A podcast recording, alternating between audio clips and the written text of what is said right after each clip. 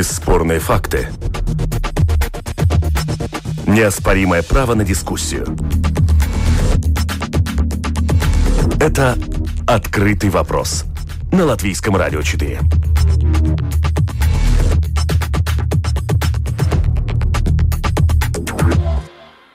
Здравствуйте, уважаемые радиослушатели. Вместе с вами в эфире Латвийского радио 4 дискуссионная программа «Открытый вопрос». У микрофона Роман Шмелев. И, как всегда, по понедельникам мы обсуждаем самые заметные события из э, международной политики на календаре 26 апреля.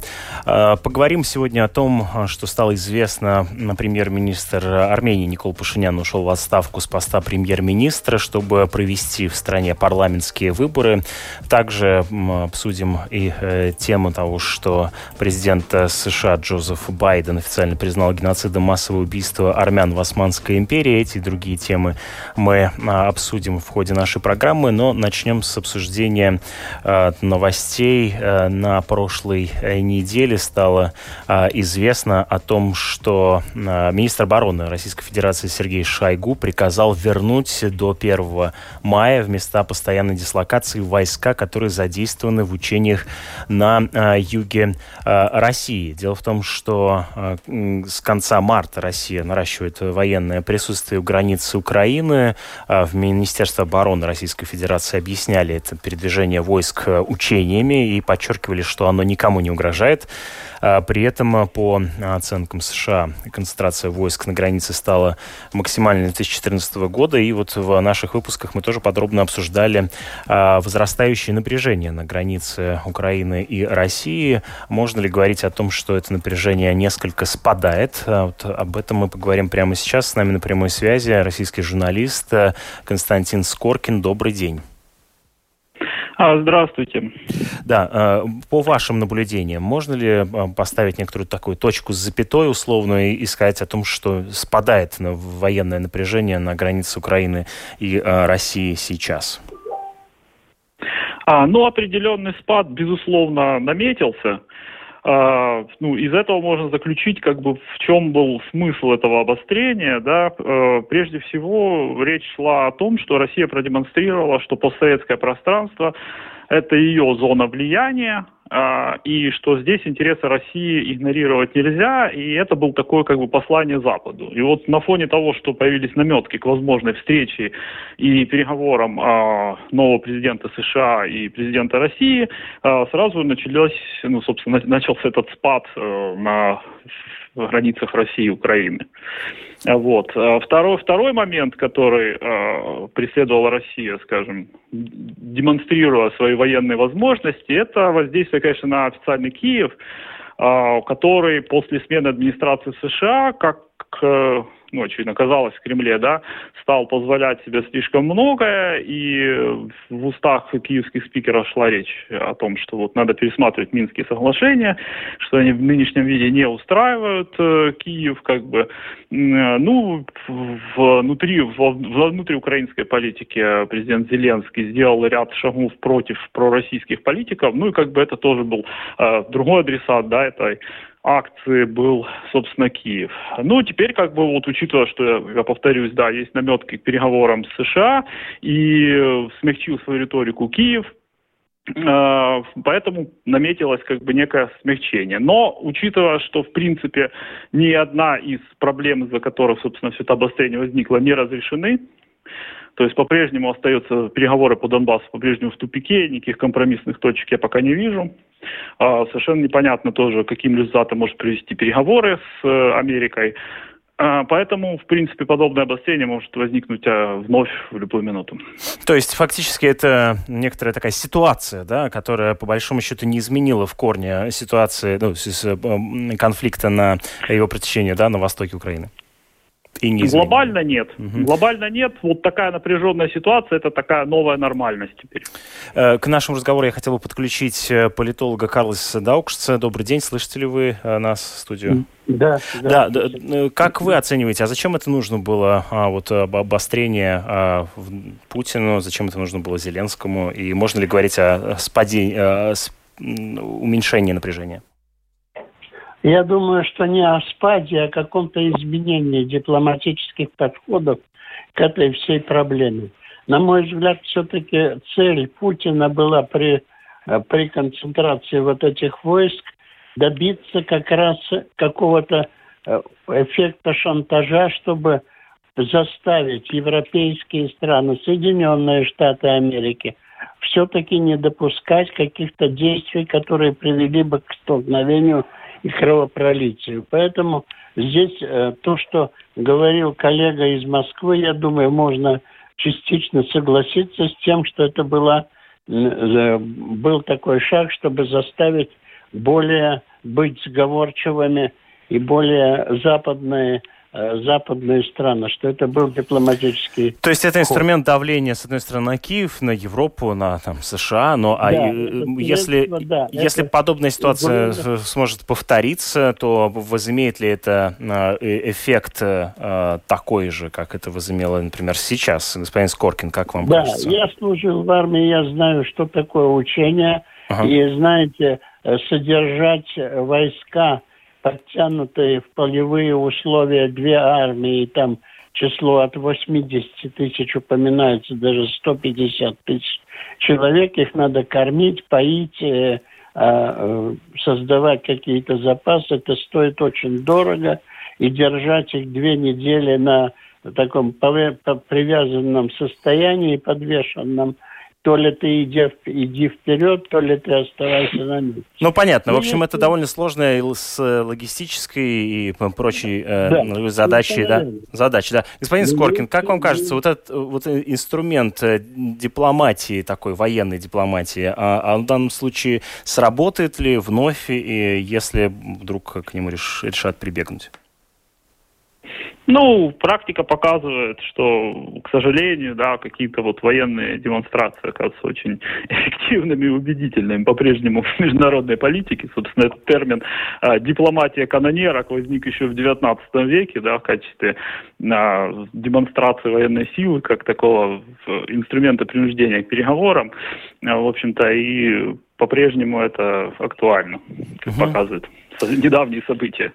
Да, и еще одни переговоры я хотел бы с вами обсудить. Э, Лукашенко э, накануне своего визита в э, Москву, президент Беларуси Александр Лукашенко заявил о том, что он готовится подписать беспрецедентное решение. Однако что это за беспрецедентное решение? Он не сообщил, улетел на переговоры в а, Москву. А, о чем проходил а, это, этот разговор, тоже в итоге известно очень а, какие-то общие фразы. Обсуждали экономику, как было сказано после этого, этой встречи прессе. Но подразумевается, что, вероятно, обсуждались также и дорожные карты, которые необходимо согласовать для а, перезагрузки союзного государства. Э, господин Скоркин, э, как э, по, по вашей информации, что могло обсуждаться между Лукашенко и Путиным на этой встрече?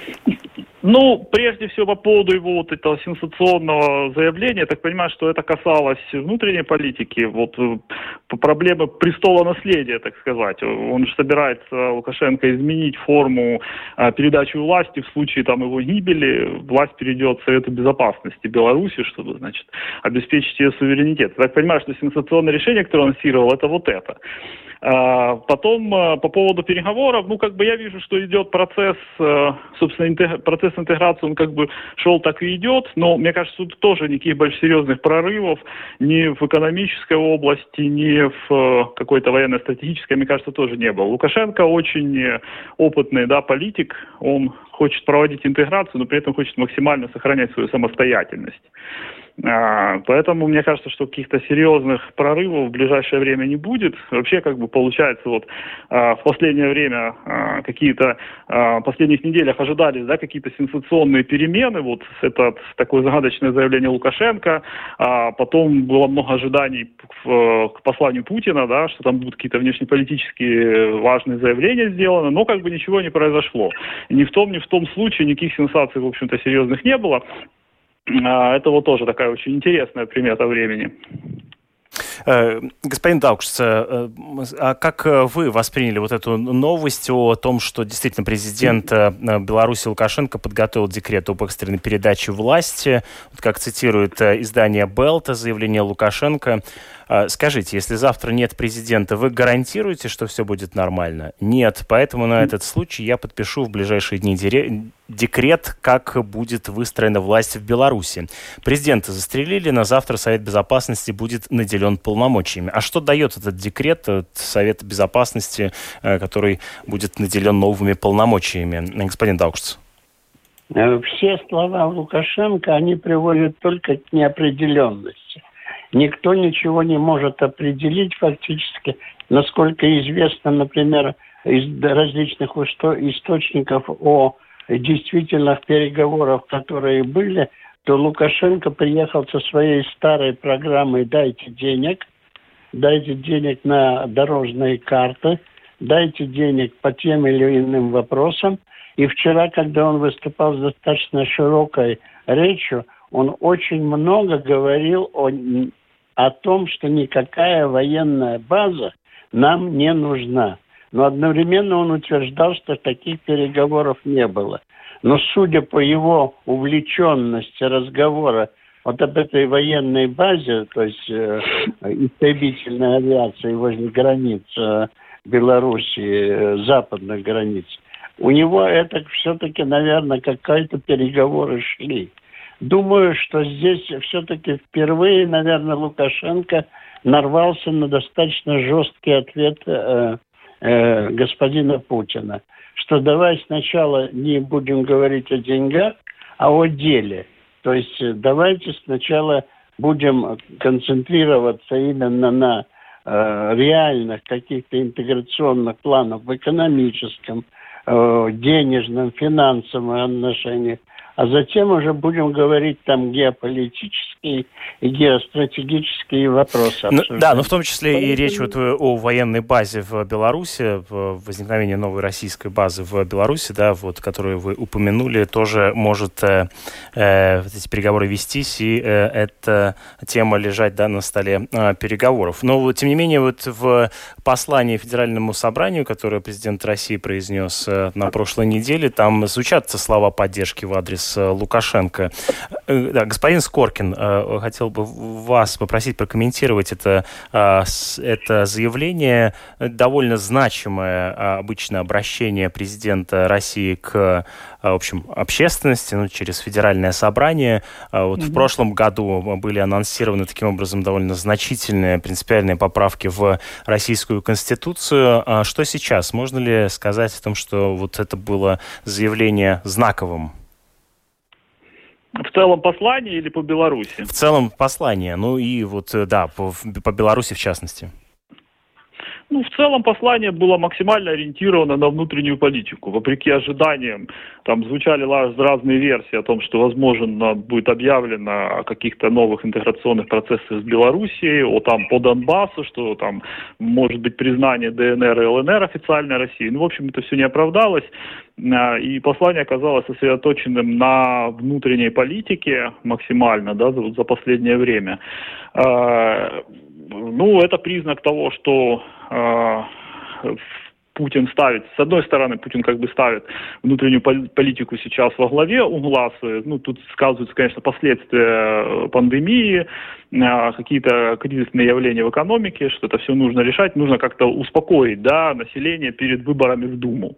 А, будут какие-то проделаны адресная помощь там и так далее. С другой стороны, отсутствие внешней политики вовсе не означает, что Россия как-то уходит в какой-то изоляционизм. Скорее, скажем, э, мне кажется, просто они переводят переводятся, как хорошо списала а, автор московского, эксперт московского центра Карнеги Татьяна Становая, что внешняя политика переходит в такой режим непубличных спецопераций, как бы, а, которые не а, слишком афишируются официально.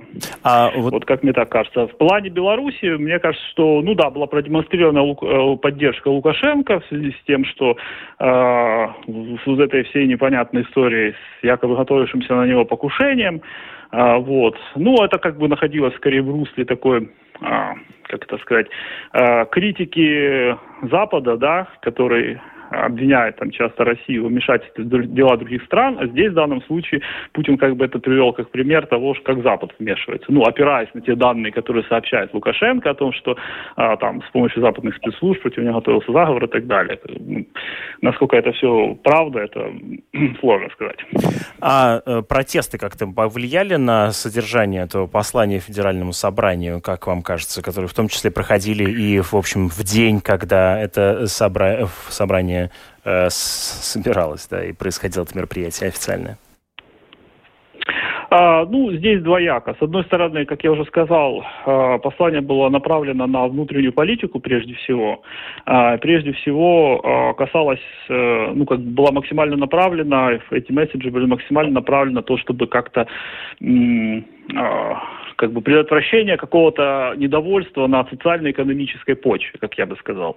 То есть в этом плане это, можно сказать, был, э, это было адресовано в, в протестной аудитории, но протестной, скажем так, по социально-экономическим. А политическую же оппозицию, ну, Путин как бы очевидно игнорировал. То есть в данном случае для него он всячески показывал, что для него этой темы просто не существует. То есть какие-то там смутьяны непонятные, которые, в общем, находятся вне поля зрения президента, это, так сказать, задача правоохранительных органов разбираться с несанкционированными акциями. Ну, вот как-то так это выглядело. Угу. На прошлой неделе также стало известно о том, что прекратил свою голодовку а, Алексей Навальный, оппозиционный политик, находящийся сейчас в колонии. Вот буквально недавно а, стало известно сегодня о том, что суд приостановил деятельность штабов оппозиционного политика Навального и э, Фонд борьбы с коррупцией до решения по иску об экстремизме. Как это может э, сказаться на в общем, работе э, Фонда борьбы с коррупцией, э, как вам кажется, и на росте э, протестного движения в России на данный момент? Господин Скоркин. А, ну, если будет принято решение о признании Фонда борьбы с коррупцией экстремистской организации, это, собственно, ну, практически поставит крест на деятельности организации внутри страны. А, ей придется переходить сугубо к ну, переводить за границу основную деятельность и действовать как бы дистанционно. Насколько это подавит э, э, протестную активность. Ну, понятное дело, что э, если организацию признают экстремистской, то, соответственно, ну, все как бы ее активисты, да, сочувствующие тоже могут быть признаны активистами соответствующими выводами. Это такая вот нависает угроза над э, вот, сторонниками Алексея Навального, достаточно многочисленными. Э, вот, это вызывает очень такие тревожные настроения да, в российском обществе. А, но, с другой стороны, я не думаю, что э, это как-то приведет к тому, что там протестное движение как-то исчезнет, да, и, и развалится. А, потому что Навальному удалось выстроить, э, наверное, единственному из нынешних оппозиционных политиков, у которого есть поддержка по всей стране, свои структуры, люди, как бы, а, которые, в общем-то, ну, никуда не денутся и будут подтягиваться новые. Ну, как мне кажется, то есть э, эта страница закрыта не будет, но жизнь сторонникам Навального а, ну, в ближайшее время существенно осложнят. Спасибо большое за ваши комментарии. Вместе с нами на связи был журналист э, Московского центра Карнеги Константин Скоркин. В эфире эфире Латвийского радио 4 продолжает звучать программа о международной политике «Открытый вопрос». Вместе с нами на прямой линии политолог Карлис Даукшц. А, я предлагаю нам с вами перейти к другим новостям. Вот стало а, известно 24 апреля, когда, а, в общем, Э, ежегодно отмечается э, годовщина э, Дня памяти жертв геноцида армян. Президент США Джозеф Байден признал геноцид в Османской империи. Это заявление опубликовано на сайте Белого дома. Американский народ чтит всех тех армян, которые погибли в геноциде, начавшемся сегодня 106 лет назад, говорится в, этом в этом заявлении. Президент Турции Раджеп Таип Эрдоган уже успел прокомментировать заявление Байдена, сказав, что тема геноцида политизируется третьими э, сторонами. Э, господин Даушс, как вам кажется, может ли это э, повысить напряжение внутри НАТО, военной группировки, где США и Турция занимают важную роль, играют? Ну, я думаю, что сильно не повысят, но осложнит и создаст дополнительные дипломатические вопросы и переговоры, это, конечно, обязательно. Появились уже сообщения о том, что вот, мол, э, Эрдоган готов из Инжерлика вы, как говорится, попросить уйти американцев, для которых Инжерлик является очень важной военной базой. Но это одно. Но мне кажется, здесь, знаете, более сложная игра, потому что идет вопрос не столь, э, а вообще-то исторически обоснованным принятым решением, о, ни, ни у кого не вызывает у э, абсолютно прагматичных людей не вызывает сомнения этот исторический факт о геноциде. Поэтому реально это, но почему Америка ждала 10 лет до того, как признать это, а сняла ружье, как говорится, которое повешено на стене только сейчас об этом вопросе, это, конечно, создает очень много вопросов.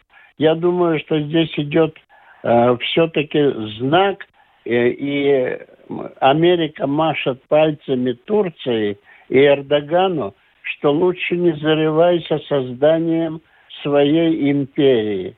Здесь есть вопрос э, Карабаха, здесь есть вопрос судьбы Армении, здесь есть взаимоотношения между э, иранско-говорящими планами, которые у Эрдогана есть о Туране. Поэтому здесь есть много таких дипломатических сигналов, которые выходят за чисто гуманитарное и исторически обоснованное признание геноцида э, геноцида армян. А что Не на практике это может означать? Вот э, вы, э, так понимаю, да, основной тезис заключается в версии вашей в том, что таким образом США пытаются приструнить да, Э, Турцию для того, чтобы та не занималась э, выстраиванием, восстановлением э, империи. Но а что на практике может в данном случае это означать? Но на практике это, во-первых, может означать и то, что Турция должна будет все-таки изменить свои э, позиции по некоторым, я не говорю по всем и по геополитическим планам, но по некоторым своим действиям будет, может, возможно, изменять, уже не, не столь рьяно, может быть, будет втягиваться вот в те отношения, которые были с Азербайджаном против, против Армении. Здесь какие-то подвижки могут быть. Ведь не зря Соединенные Штаты Америки также заинтересованы в Карабахском вопросе. Есть некоторые данные о том, что американцы – владеют, иска, э, владеют э, э, добычей золота в Карабахе. И там есть очень много, знаете, тех тем, которые достаточно закрыты для внешне, внешних наблюдателей, то не истинных, а внешних наблюдателей. Поэтому я думаю, что здесь есть и сигнал той армянской общине, которая достаточно большая – Соединенных Штатов Америки. Это побудит и Францию каким-то образом все-таки э, в отношении Турции э, менять свой подход по отношению к этим вопросам. Поэтому здесь есть разноплановая, я думаю, э, работа по дальнейшему развитию этих событий.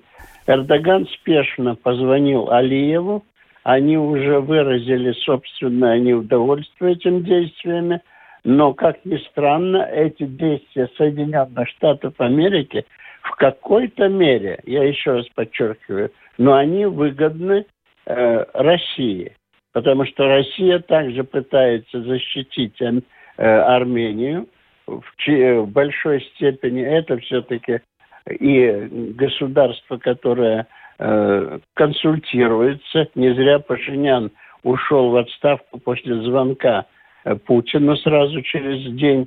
Э, поэтому здесь очень много внешнеполитических и внутриполитических обоснований. Еще одна тема, которую я хотел бы с вами обсудить. Э, премьер-министр Армении Никол Пашинян ушел в отставку с поста премьер-министра э, страны, чтобы провести парламентские э, выборы. Он заявил о своей отставке с занимаемой должности и сообщил об этом в обращении, которое транслировали в Фейсбуке. Согласно договоренности с президентом и политическими силами, я сегодня ухожу в отставку для проведения досрочных парламентских выборов 20 июня заявил он 20, 25 апреля, вчера. Согласованно, согласно Конституции Армении, для распуска парламента премьер-министр страны должен уйти в отставку. Э, как э, вы оцениваете это заявление? Новая глава в политическом кризисе в стране или нет? Да, я думаю, что это был очень вынужденный шаг Пашиняна, потому что у него, конечно, э, популярность и э, его э, влияние даже в своей партии очень сильно понизилось, и партия может сейчас вступить в очень сложный период предвыборной борьбы, и вряд ли ей удастся заполучить очень много голосов. Хотя его подде... эту партию поддерживает низшие слои ну, условно говоря, беднейшие слои, и которые не хотели бы возвращаться старых. А под старыми я подразумеваю Кочаряна, Сарксяна, которые хотели бы вернуться к власти и которые стремятся очень усиленно сейчас проводить различные оппозиционные действия. В Армении 17, 17 партий. И эти 17 партий с различными политическими устремлениями, особенно по внутренним вопросам. И, э, э, знаете, там есть хозяйственные вопросы, которые могут вдруг совершенно неожиданно решить поворот э, и во всей Армении. Ну, например, это поставки электричества из России, это Интеррао, которая переняла электростанции в Карабахе, и, а там их побольше – то есть там есть, э, Армения вступает в турбулентный период предвыборной, очень сложной, сложной и эмоциональной борьбы. То есть одним из ключевых вопросов э, будет именно вопрос внутренней политики, то, как смогут э, эти 17 партий договариваться между собой. Ну, очевидно, не 17, а те, которые попадут в парламент и э, как-то будут, да, будут договариваться между собой. Да, и, конечно, влияет влияет абсолютно такой, ну, парадоксальный вывод, что проигравший войну не, могут, не может выиграть следующие выборы. Ну, это так или не так, это еще спорно, но он все-таки является как бы маркером проигранной войны, э, тяжелого поражения, которое воспринимается как национальное поражение. И это будет влиять эмоциональной Э, фон будет влиять на все выборы. И снова я хотел бы вернуться к обсуждению э, политики э, в США, внутренней в данном случае. Э, на прошлой неделе стало известно, что суд присяжных признал бывшего полицейского из города Миннеаполис Дерека Шовина виновным в непредумышленном убийстве афроамериканца Джорджа Флойда. Его Шовина признали виновным по всем трем пунктам обвинения. Напомню, что смерть Джорджа Флойда вызвала протесты против расизма и полицейского насилия сначала в штате, где произошло это, э, этот инцидент в Миннеаполисе, а потом и в остальных городах США, и э, даже продолжилось в других странах э, мира. За этим судебным процессом, в общем, внимательно наблюдали не только американцы, но и весь мир. Что это значит для внутренней политики США? Как бы вы прокомментировали? Господин Даукс? Ну, есть две линии подхода в оценке. Одна линия говорит, и очень радуются некоторые страны, что э, Соединенные Штаты Америки подошли к развалу и гражданской войне, то есть такое алармистское настроение. А другие говорят, что это здесь внутреннее такое глубинное государство, которое справится с этими направлениями, хотя очень неприятно, потому что, на мой личный взгляд, э, Black Lives Matter э, все-таки является российским лозунгом. Я думаю, что human right, life matter. Понимаете, каждый человек дорог, но если выделить это очень страшное расовое, расовое определение. Расовое определение может привести к большим бедам. Это не расовое, а даже более, э, более сильное, этнически э, обусловленное. Поэтому здесь проблема очень сильная, очень мощная, но она не думаю, что она расколет Соединенные Штаты Америки на два лагеря и приведет, как некоторые надеются, и здесь же в России политологи, что вот надеются, что Россия, Соединенные Штаты под этими событиями падут и что там будет э, политический кризис. Ну, в каком смысле Думаю, падут? Э, разделенность общества есть и сейчас. Вот э, тот же Байден, когда Нет, вступил на пост, заявил о том, что его задача основной заключается как раз-таки примирение вот этих двух да, ну, общин. Да, ну, совершенно верно. Но надеяться на то, что произойдет настолько ослабление одной партии, увеличение другой партии, что это приведет к изменению самой структуры как выборов, э, так и э, образования администрации. То есть как бы победит совершенно другая сторона. Там есть разговор об испаноговорящих городах, о том, что мигранты становятся определяющей силой и уменьшающейся силой белых. Э, то есть там есть различные очень Э, сложные процессы, которые э, затрагивают именно существо человеческого бытия. Поэтому это такое взрывоопасное, я считаю, э, пока место, но я не думаю, что она придет действительно к такому. Под развалом, я думаю, эта надежда идет на разделение политических, политического класса то есть отделение и ликвидация одно, двухпартийных систем, а создание однопартийной системы, которая будет очень связана с Black Lives Matter и с демократической партией, и с Байденом, и что та э, группа, которая останется в меньшинстве, то есть, условно говоря, последователи Трампа, белые, э, белые Э, рабочие различных городов, которые будут недовольны этим, которые могут схватиться там за оружие, но я в эту гражданскую смуту не верю. Подождите, правильно ли я вас понимаю, что э, ну, из ваших слов следует, что последствия этого судебного процесса и его решения, они долгоиграющие, но э, не приведут к э, видоизменению, фундаментальному видоизменению структуры управления в США, хотя и Демократическая партия все-таки попытается использовать это в своих целях? Поправьте да, меня, если я неправильно вас понял. Именно вы правильно отметили слово «фундаментальные изменения».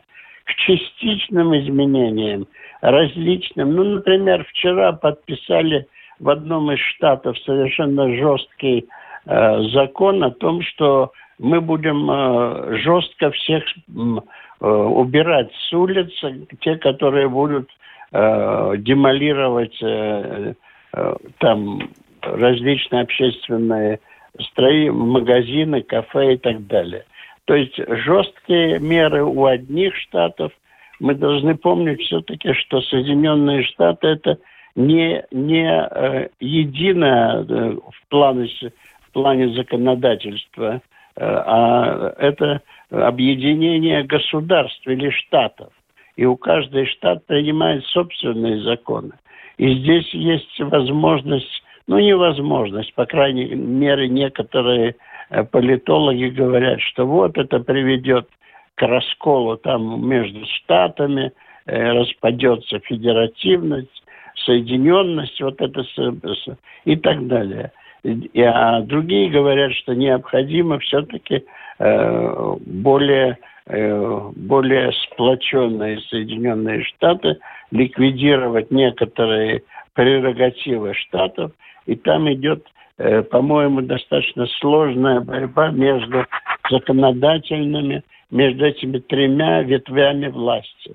И э, вот, э, раз, вот это сохранение, э, сохранение основного принципа действия, э, сохранить э, вот этот э, принцип разделения властей и эту э, с, с не самостоятельность, а суверенность. А, лицварс. Ли, я э, да, про, У меня тоже вылетело из из уст слова. Равновесие. Равновесие, да, да, равновесие. Между политическими ветвями власти, что это основной принцип, который должен сохраниться. А сейчас здесь идет все-таки какие-то и внутри штатов борьба между э, законодательным, исполнительным блоком. И то же самое вплоть до э, Пелоси, и, скажем, как э, э, председатели там одной группы по парламента, так и администрации. Ну, это понятно. В общем, э, вот это решение э, о признании виновным э, конкретного полицейского, оно на самом деле на данном этапе э, не привело, да, и не приведет к э, равновесию в американском обществе. Э, и, в общем, эта разобщенность она только увеличится или уменьшится все-таки в некоторой степени? Вы, как? Вы знаете, на мой взгляд, она какой-то период достигнет каких-то более, может быть, даже сильных всплесков, потому что, к сожалению, в Соединенных Штатах Америки не зря Байден сейчас борется с, э, с теми, которые против э, ограничения продажи оружия и э, владения оружием и так далее. Здесь есть очень много внутренних нюансов. Но мы, знаете, мы все-таки, будучи на, э, выходцами из Советского Союза, из, э, из вообще-то Восточной Европы, мы часто не очень воспринимаем адекватно саму структуру американского общества.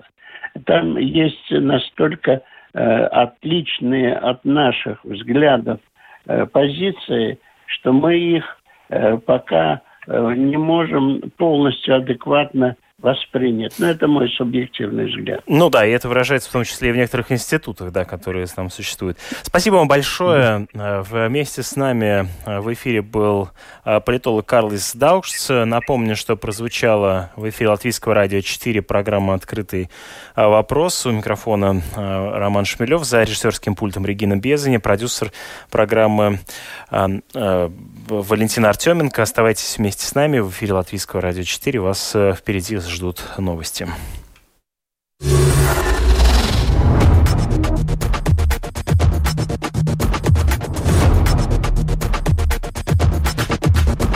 Спорные мнения. Бесспорные факты. Неоспоримое право на дискуссию. Это «Открытый вопрос» на Латвийском радио 4.